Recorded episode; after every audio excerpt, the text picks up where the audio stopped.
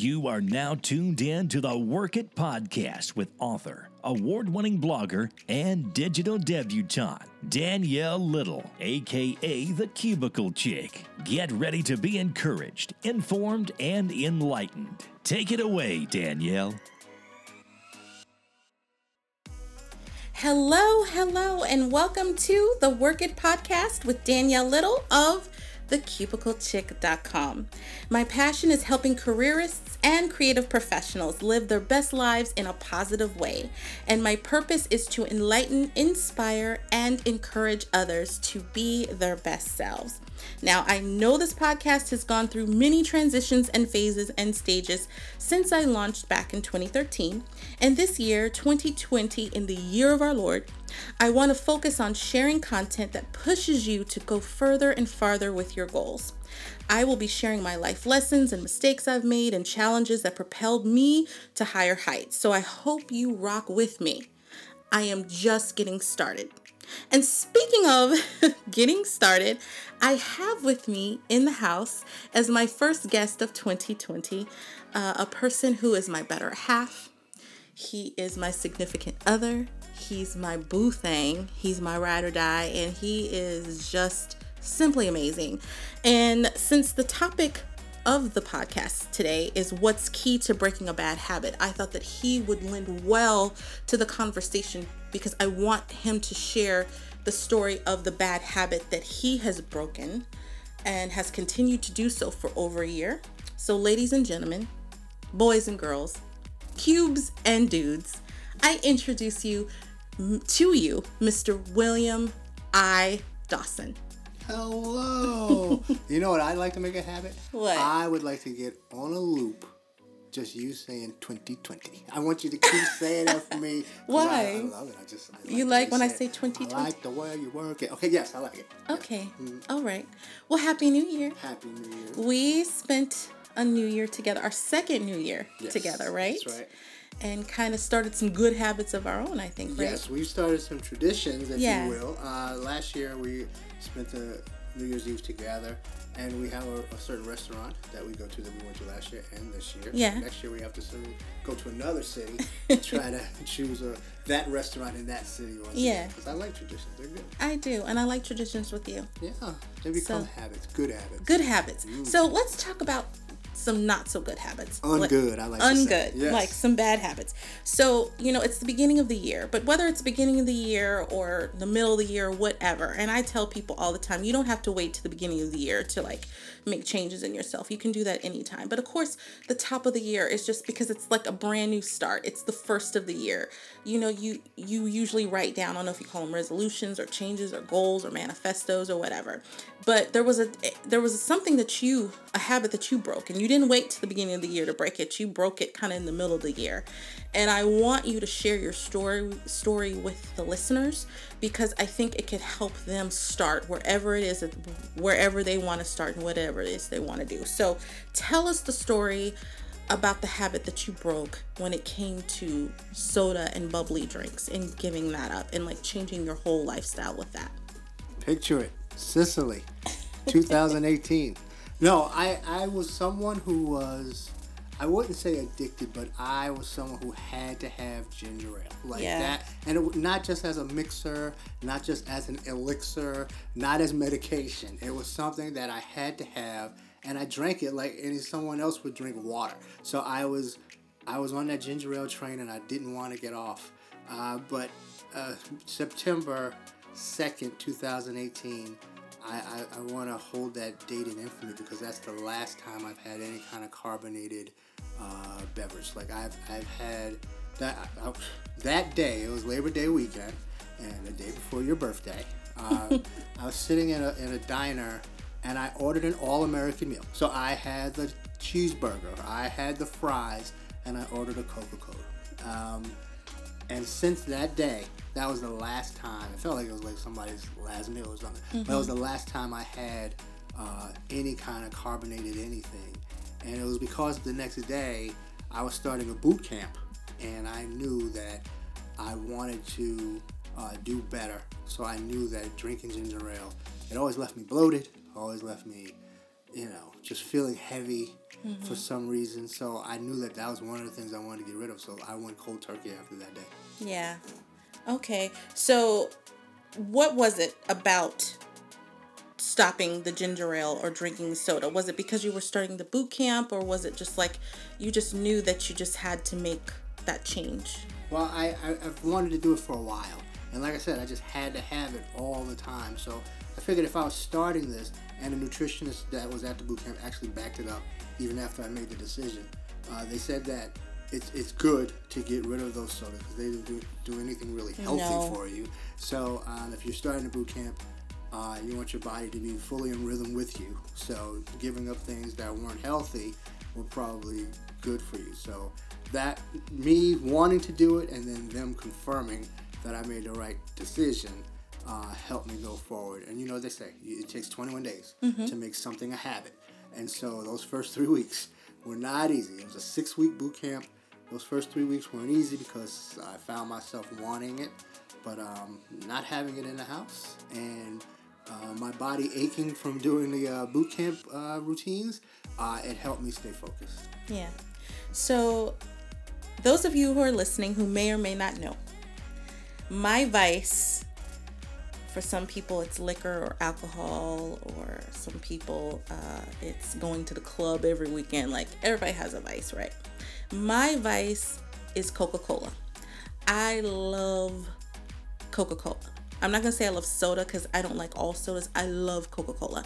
And there was a time in my life where I did not drink it for six and a half months. And then I picked it back up and I started. So, what is the key to longevity when it comes to breaking a habit? Because you have been able to do it for going on a year and a half. And I salute you and I applaud you because I'm with you a lot. And you are just like, water, please, water, please. Like, anytime we go out to eat, it's always water. He may drink a drink tea, but 90% of the time it's water. And so how do you how have you been able to do it for so long even after the boot camp was over? And I mean, we're talking about a year and a half now. Well, it, it, it's, like I said before, it takes 21 days to make something a habit. So uh, it was not easy at first, but I knew that I wanted change. Now, I had spent the year and a half before that um, looking, looking, looking like a whale. Like I'm not even gonna lie. Like I had ballooned up to two- 235 pounds, and I have a thin frame, so that weight did not look good on me. And I don't blame myself for that because you know when you're going good, you're gonna eat good, and you're gonna do things that make you feel good. But I blame my friends uh, for not Mm-hmm. Oh telling me that I look terrible. Like, I, I mean, it didn't look healthy, but it, it was something when you look at yourself, you really can't see it. But you have a circle around you, and granted, I couldn't fit through that circle because I was fat. But uh, you have a circle that's supposed to be able to tell you when uh, you're not going good.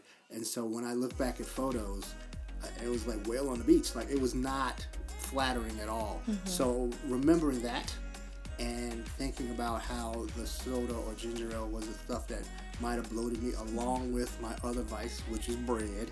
Um, so going that coupled with the boot camp helped me to break that habit. Like if it was something where I was just I said I was gonna do it, then the next day I'm just laying around Yeah. or on an airplane going somewhere, then that probably wouldn't have lasted at all. And that's what helped me stay off of it because I probably would have slipped up if it wasn't for the boot camp itself. So, what did you do to break the habit? Is there something that you did on an everyday basis? Because I know one of the things people say when you're attacking habits is you got to take it one day at a time. And we've talked about that.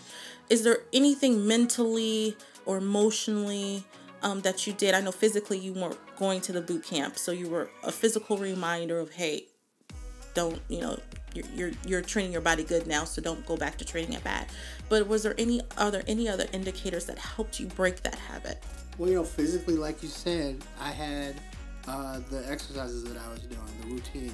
But mentally, you got to put something in front of you. You got to dangle like a carrot. So, in my mind, that carrot was feeling better, feeling lighter.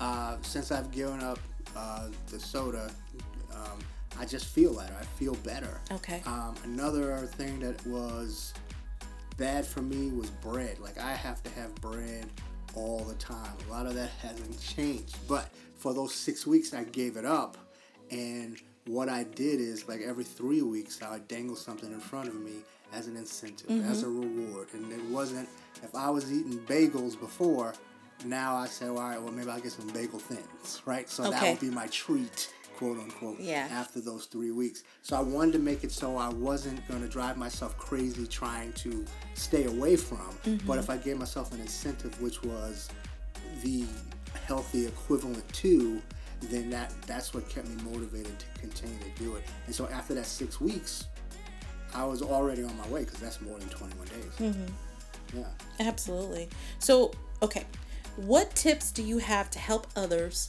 like myself? Because you know that I've got a bad soda habit. I've got at least have one a day.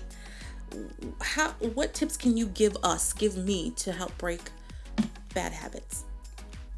Well, you know, One Day at a Time was not just an excellent 70s sitcom that's uh, got reborn on Netflix. No, it's also a, a, a state of mind. Like, it's something that you need to do in order to start. Like, you have to just start. You're going to slip up. Like, I know, like you said, you gave it up for half a year, and then whatever happened was what made you go back to it. I went on a cruise. Okay. So, but but but the fact that you did it means that your mindset was there. Like mm-hmm. it could, it, it was something extreme, like at sea, that made you give it up, but or it made you stop doing it. But you did it. You one day at a time. You you took one day at a time, and you got all the way to six months. So that's what I tell anybody. You have to start somewhere. It might not be a boot camp that gets you going, but if it's a bad habit or anything um, like that is toxic in your life that you want to get rid of. It's, it's a bad habit for a reason. Just start one day at a time. Take it, and eventually, you will convince yourself. Your mind will tell you that it is time to get past it. So you mentioned incentives, like you had an incentive built in. Um, I know in the past when there's been certain goals I wanted to reach, I also would have an incentive for me to to reward myself for doing meeting that goal. Um, what other tips or techniques could you share with us that help? Like maybe having an accountability partner, someone else to work with, someone else to encourage you. Well, I, you know, it, it was seeing the results, and not just me seeing the results, but I, I, I was with my niece at the time in Charlotte, and she did not start when I did. But once she saw the results, once I saw the results, it was like, okay, this is something that I can do. Like I, I look better, I feel better, I feel lighter, um, and so that not only encouraged me to keep going, to make it a way of life. Yeah. Now, granted, I did not go to another boot camp. And I probably could count on two hands how many times I've been to a gym since then. But what I can tell you is that that start made me want to uh, improve on the results. When I did the boot camp, I lost maybe 15 pounds in those six weeks, which was huge because, like I said, started off at 220 235 and I got all the way down to 220 or 2 or yeah, 2 215. Right? Okay. So I said, all right, so that's a start. And so then what I continue to do is no more soda, no ginger ale. Um, I curbed my bread enthusiasm. Um, I also, the third thing I did, and this is what I tell everybody who's asked me, because I eventually lost 35 pounds. So I got down to 200, and then I wanted to go further. So my my extreme low was 192, right? Okay. probably right now I'm hovering around 200 because of the holidays, and I did not curb myself at all. But the third thing I did to really make sure that I was um, seeing the results and keeping the results was not eating after a certain time. Okay. Like um, I've, I've gone through a lot of time zones in the last year and a half, but what I always try to do, no matter where I was, is not eat after seven o'clock. And I took it to the extreme, even in LA when I was in Los Angeles on the West Coast. I said, I'm not eating after four o'clock. Like, I'm going to make sure that I'm not doing anything so my body is tricked into thinking that it's okay to eat at this time. So I've tried to stay steadfast with that. Uh, don't eat after a certain time. No more soda. Uh, chill on the bread, which is probably why I'm hovering around 200 now. um, and also, what I did to compensate for the no soda for a decade, almost a decade, I wasn't eating red meat. I stayed away from red meat uh, religiously. I had a bad experience when I was in San Francisco. And so once I gave up the soda, in order, I convinced myself because I was working out and because I was doing boot camp that it was all right to eat red meat again. And so now I'm, I'm Burger Man. Like I, I can't get enough of burgers. You know it. Every time we go out, there's a burgers on the on the menu. I'm gonna look for it. Burgers. If we're at a high end place, I'm gonna get a steak. But it's always red meat now. So I think that took the place of the soda for me, and my body could take it, break it down better. Mm-hmm. So it helped me maintain uh, what I started over those Yeah. six weeks. So, what does it feel like to be ginger ale soda free for over a year, going on a year and a half? What does that feel like for you? You know, it's funny. You you wouldn't know it, but because I didn't feel bad when I was doing it, but you just feel lighter.